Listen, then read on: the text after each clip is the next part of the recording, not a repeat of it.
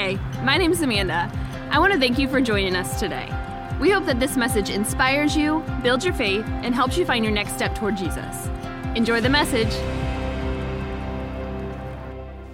So, um, I've done a lot of funerals over the years, and uh, many of the first years, probably the first 25 years, uh, it was customary to get a police escort as you were leaving the funeral home or the church and heading out to the cemetery. It was very common. And, and then it just kind of began to go away, especially as police departments were struggling with being understaffed and such. And I, I say Cape Girardeau was one of the last police departments to continue that tradition, and they did, but they, they got so understaffed they really just weren't able to do it anymore. And some families will hire a, maybe an off duty or a retired officer, and they'll go out there. And, but a lot more funerals I'm doing lately, there is no police escort. And so I'm always usually up with the funeral director in the first car you know, and we're pulling out in front of traffic.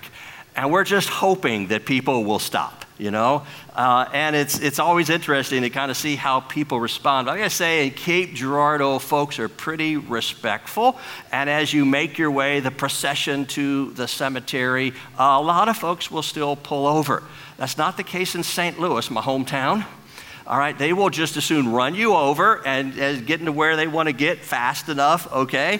Um, but, and, and the, but the thing that bothers me is when I see folks, they just don't pull over, you know, out of respect for the one who has died, because we don't want to pause for death. We'd rather just um, ignore it, out of sight, out of mind, right? And yet, here comes this day. Some would say odd day in the Christian calendar where the church has said, no, we're going to say out loud what we don't normally want to even think about. We're going to say the words. We're all going to die. There, I said it. Now, honestly, friends, if I would have announced this past Sunday, this Wednesday, I'm going to do a message on death. Most of you would not be here, okay? Uh, we just don't want to deal with it, but Ash Wednesday makes us. In fact, the whole season of Lent, like I say, is bookended by, by this, by this day, Ash Wednesday, when we take ashes because we remember from dust we came and to dust we shall return. Ashes that were last year's palm branches, burned, incinerated, taken down to ash and placed on our foreheads in the sign of the cross. And then on the other end of the season of Lent is the cross. Good Friday, where death is defeated by the death of Jesus. And so it's really a profound season. And, and I didn't appreciate Lent as much when I was younger. I've grown to appreciate it more deeply as the years have gone by. This day and Good Friday. Because I believe it, it teaches us so many important things. In reminding us that we will die, Ash Wednesday reminds us how to live. I want to look at these bookends. I, I want to talk about, about two messages that we get during the season of Lent. The one I've already said, we will die. And we confront. We confront this truth. And in so doing, we go against the grain of culture. Because again, we just don't want to face it. We don't want to talk about it. It's uncomfortable. Uh, I've shared on a number of occasions how Americans, we just don't handle grief real well. We're real sympathetic, loving, empathetic to the one who has lost a loved one for about two weeks. We bring casseroles, lots of food, they have all kinds of stuff, and then after that, we don't talk about it. Taboo, we just stop talking.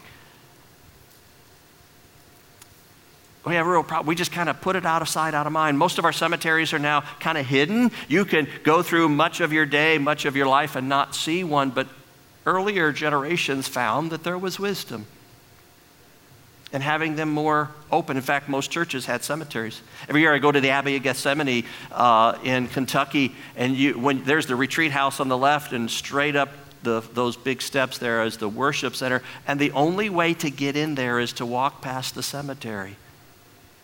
And there's old tombstones in there going back to the uh, early 1800s. Some that I think are even older, you just can't read them. They're, it's gone. And, and I, every time I'm fascinated, walk by and I see that, and I, I think, how wise of our forebears who had cemeteries on the church grounds because everybody was reminded of our mortal, their mortality as they came to church every week. We simply forget.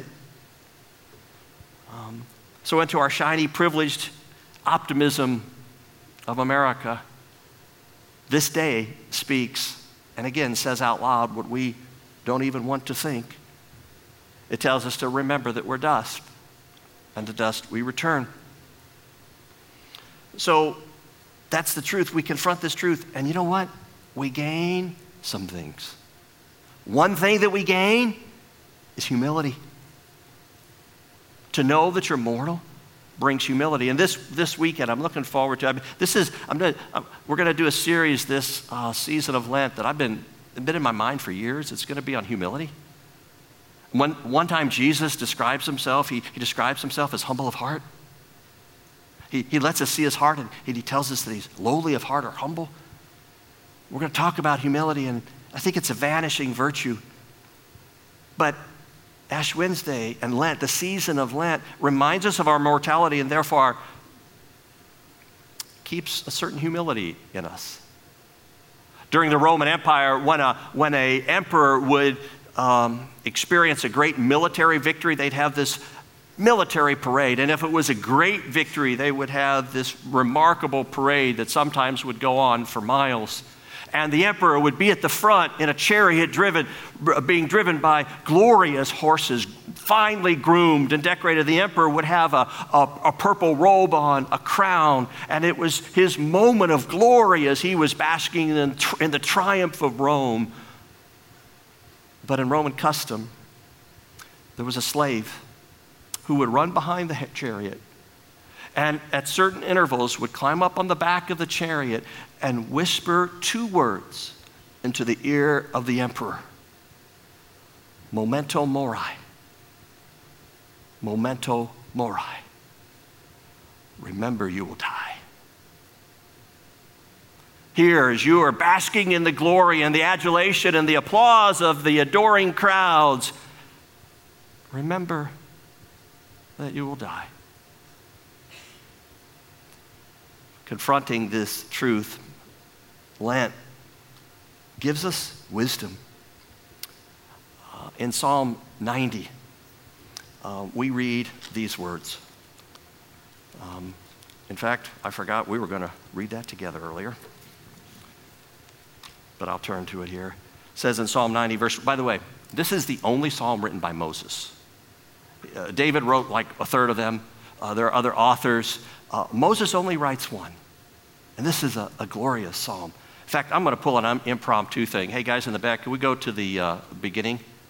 Can we go do that and get those up? Can we do that? I got a thumbs up. Great. Would you all stand? That's too good. Okay. I'm just pulling. I'm just pulling an audible here. All right. When you get old, you can do stuff like that. All right. All right. This is. We're going to walk our talk our way through Psalm 90. This is good words. This is from, from Moses. All right. Now you got to understand. Moses led the people of Israel out of Egypt he led them into the promised land. Well, he didn't get into the promised land to the edge of the promised land. For 40 years, he led them in the wilderness. Why? So that generation all would die out. You know how many funerals Moses did? How many funerals he went to for a whole generation? And so he writes this psalm. You read the yellow and the bold. Lord, you've been our dwelling place throughout all generations.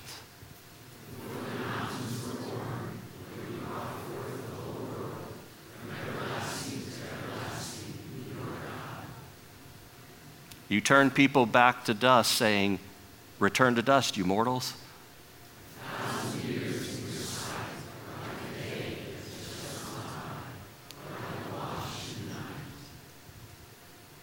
Yet you sweep people away in the sleep of death. They are like the new grass of the morning. In the morning it springs up new, but by evening it is dry and withered.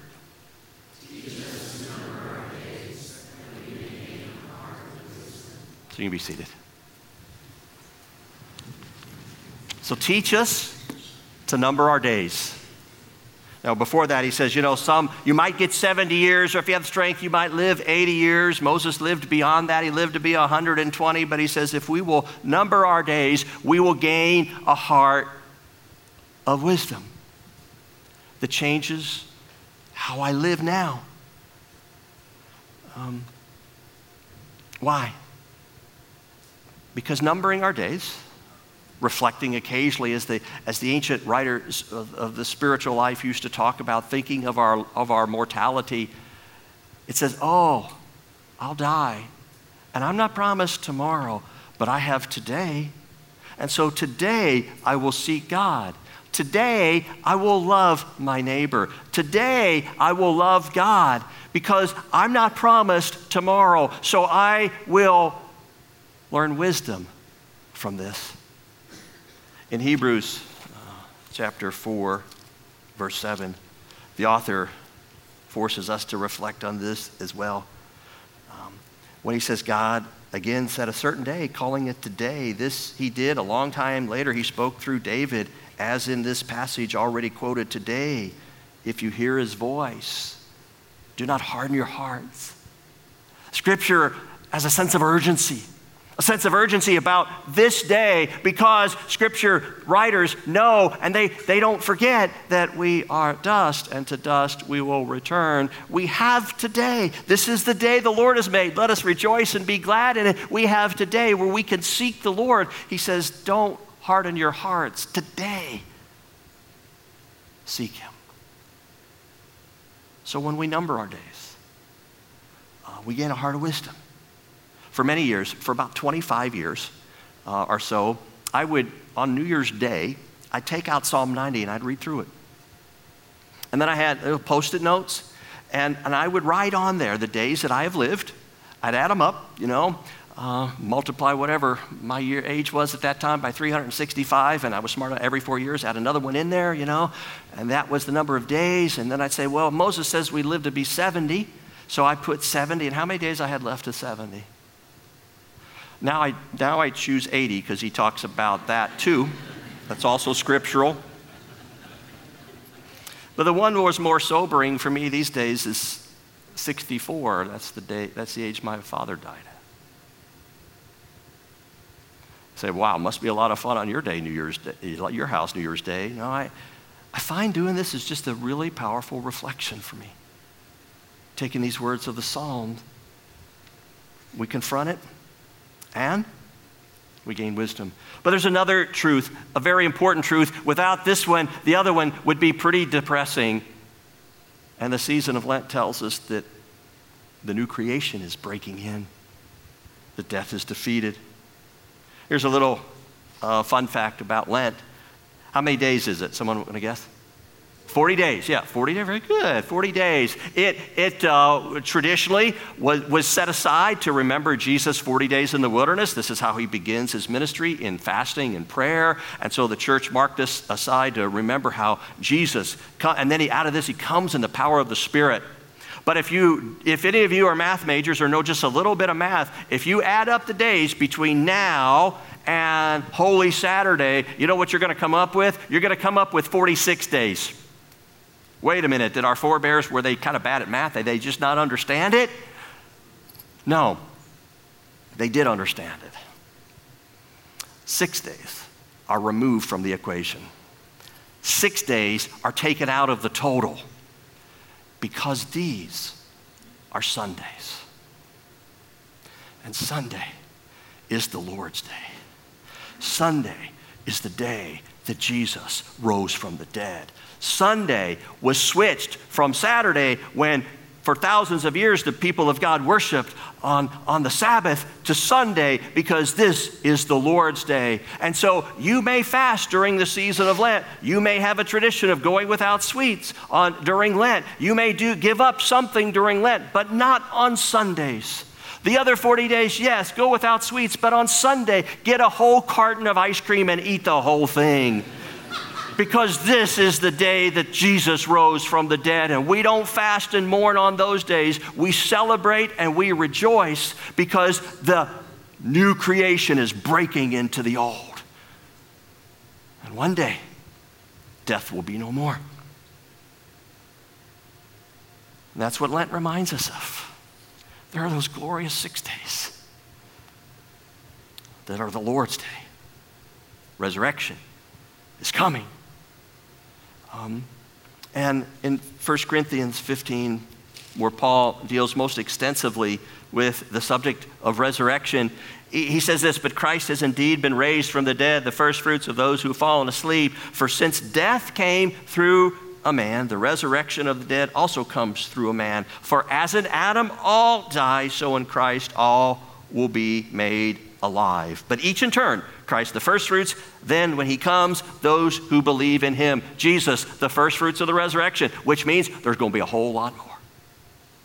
All who believe in him will be resurrected and be given new bodies to live forever in God's glorious new creation.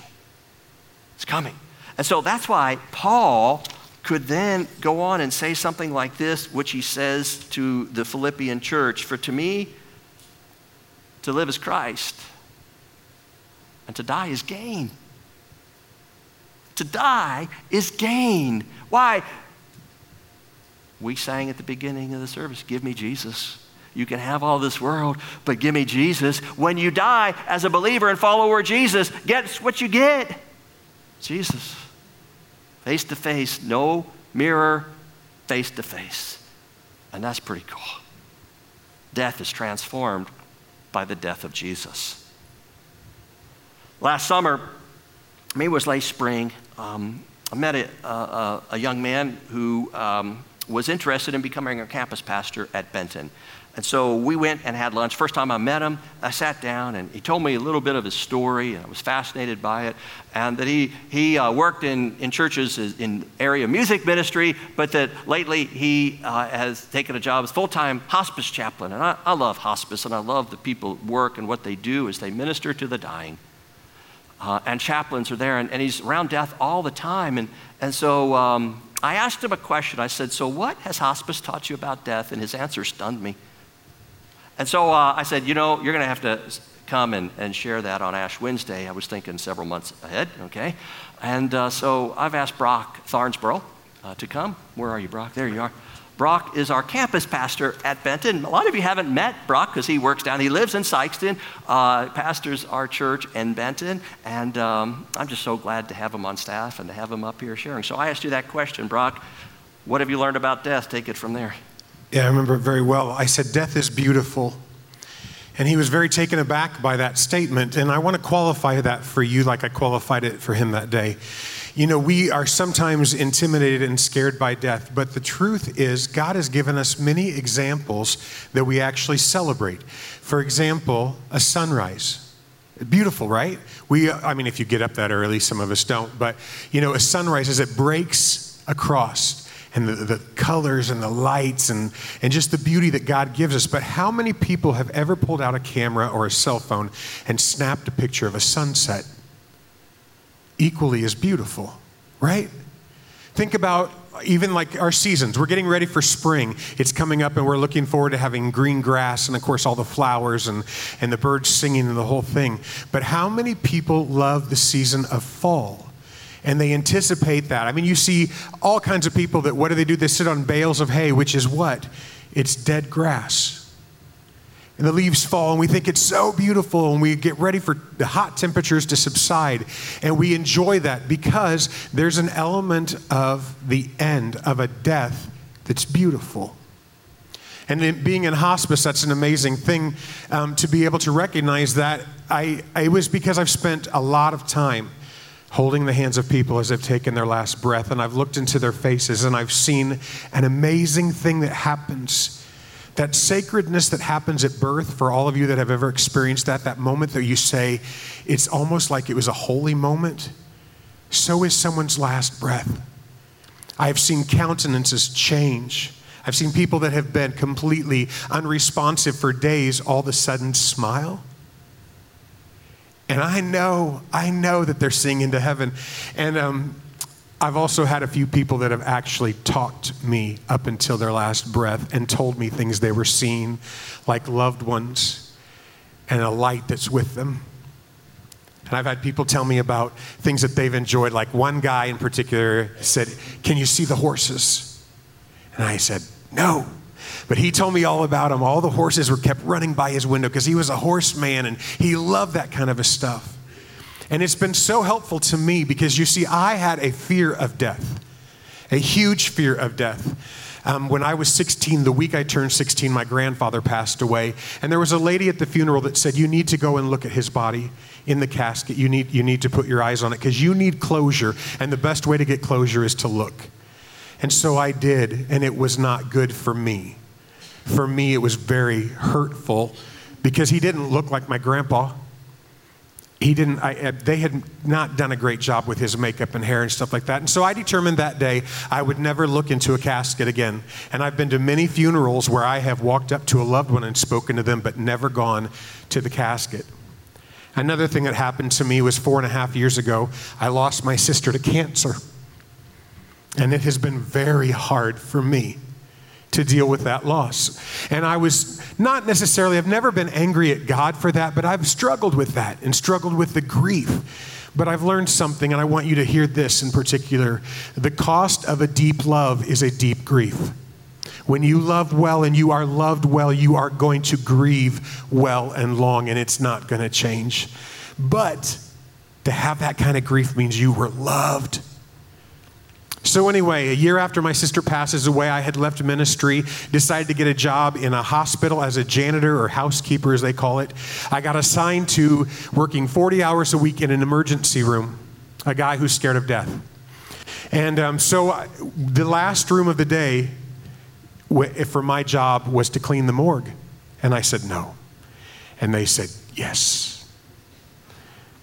What do you do? I needed the job. I will tell you all, I met the Holy Spirit in the morgue so many times. Because I would see the names of someone who had passed, because the, the, initial certificates were there. And I would think about those families, knowing what I went through just a year before, and I would pray for those families because I knew the amount of grief they were dealing with and the shock that they were dealing with. And one day when I was in there, I was cleaning down the side of the cooler and wiping it down and making sure it was sanitized and well taken care of. And the Holy Spirit spoke to me on the inside, not audibly, that had been really scary, but spoke to me on the inside and said, Get ready because I have something for you. And that afternoon, I got a phone call from the hospice company that said, We've been watching you for about a year and a half, and we want to know if you would come over and interview to come and be part of our team. And every bit of me said no, but my mouth said yes. So I went and I met them. And I got the job, obviously, as Pastor Ron told you. My very first day, very first patient, first time out, and the lady passes away. And the family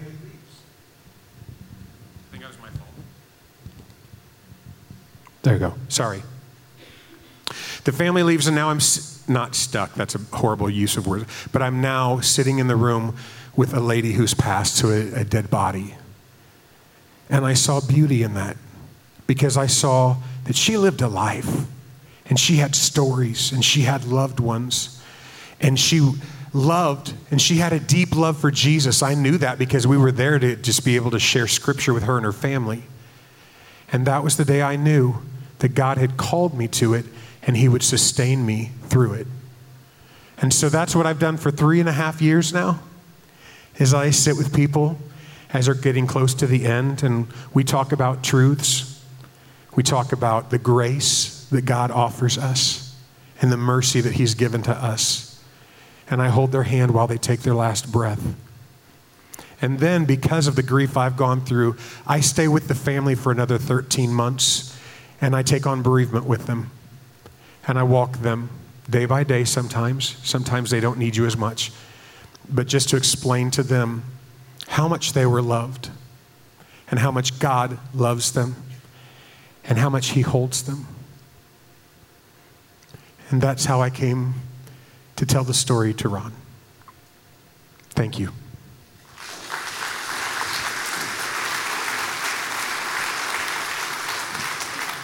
Thank you. Thank you, Brock. Thank you. Um, so, resurrection is coming. That's what Lent tells us. And death will, will be defeated. And to, die, to live as Christ and to die as gain. But there's another equal truth. And at first it seems paradoxical, it seems contradictory. And that's what Paul says in 1 Corinthians, and there are other verses I could look at as well. And he says, For he must reign, Jesus must reign, until all enemies are under his feet. The last enemy to be defeated is death. So, on one hand, to die is, is gain. And as Brock said, it can be a beautiful thing. And then, on the other hand, death is an enemy. I love what um, David Bentley Hart says in his book, The Doors of the Sea. Our faith is in a God who has come to rescue his creation from the absurdity of sin and the emptiness and waste of death. And we are permitted to hate those things with a perfect hatred. To die, to live as Christ, and to die is gain. And yet, death is an enemy, and I hate death. Um, funerals are special moments and beautiful moments. And yet I have to say, um, I've been wrecked by many. And I walk away hating, hating death. One season I had three funerals over a period of four months a six year old, a four year old, and a two year old. And I, I was, later that spring, I was just angry, angry about everything. And it wasn't until the summer that I realized I go to a Christian counselor who's just amazing that I just really never grieved that. Now, obviously, the parents, my, my grief is, is tiny compared to what they experienced, but I was carrying that because I was mad at God. I was in my office on my face saying, I can't do another funeral for a child, God. See, death is an enemy, and we're allowed to hate it with a perfect hatred. Because Jesus went to the tomb of his friend Lazarus and hated death and wept with those who wept. And so both are true. To live as Christ and die is gain. And yet, death is an enemy. And it will be defeated fully and completely. And these Sundays in Lent are little reminders just like the spring that's going to be breaking out all around us, little reminders that resurrection came for Christ. Resurrection will come for all who place their hope in Him. Death does not have the final word, death does not have the final say. No. That is our hope. There's a, a beautiful prayer in the Anglican tradition. It's the final prayer of the day. And if you pray the offices, it's called Compline. Of all the offices, Compline is my favorite. It comes from the same word complete. It completes the day. It's the last prayers that you pray before you sleep. And this is prayed by hundreds of thousands, maybe millions of Anglicans all around the world. And I'd like to invite you to pray this with me. It's going to be up on the screen. And this is a prayer again that you would pray right before you sleep. Together. Keep watch, dear Lord, with those who work, our watch, our weep this night and give your angels charge over those who sleep. Tend the sick, Lord Christ. Give rest to the weary. Bless the dying. Soothe the suffering. Pity the afflicted. Shield the joyous. And all for your love's sake. Amen. I love that prayer, but I, I find the words bless the dying fascinating. Now, this was written hundreds of years ago by someone far wiser than me. I would have said, heal the dying, save the dying, rescue the dying, keep the dying from dying, Lord. But this writer, long ago, prayed, bless the dying. And as Brock, would testify, many times I've been with those who know they're going to die, and there's a wisdom, and there's a strength, and a peace that comes from Christ. And so, yeah, bless the dying with a humility and a wisdom that only numbering our days can give us. And so, in this season, in this season of Lent, um, may you be clothed with humility with wisdom and with hope. Let's pray. Father, we thank you for your sobering message of life and death. And for this season, and for this day that just forces us to face what we normally don't want to face, but when we do, we do not face it alone because you are with us, and we thank you. You are so good. And so, in this season, may we be reminded of our mortality, and may we be reminded of the death of death. For we pray in Jesus' name. Amen. If you enjoyed today's message, make sure to subscribe to this channel. Feel free to share this with others that God has put on your heart. To learn more about LaCroix Church or to find your next steps, head to lacroixchurch.org. Thanks again for checking us out, and we hope to see you soon.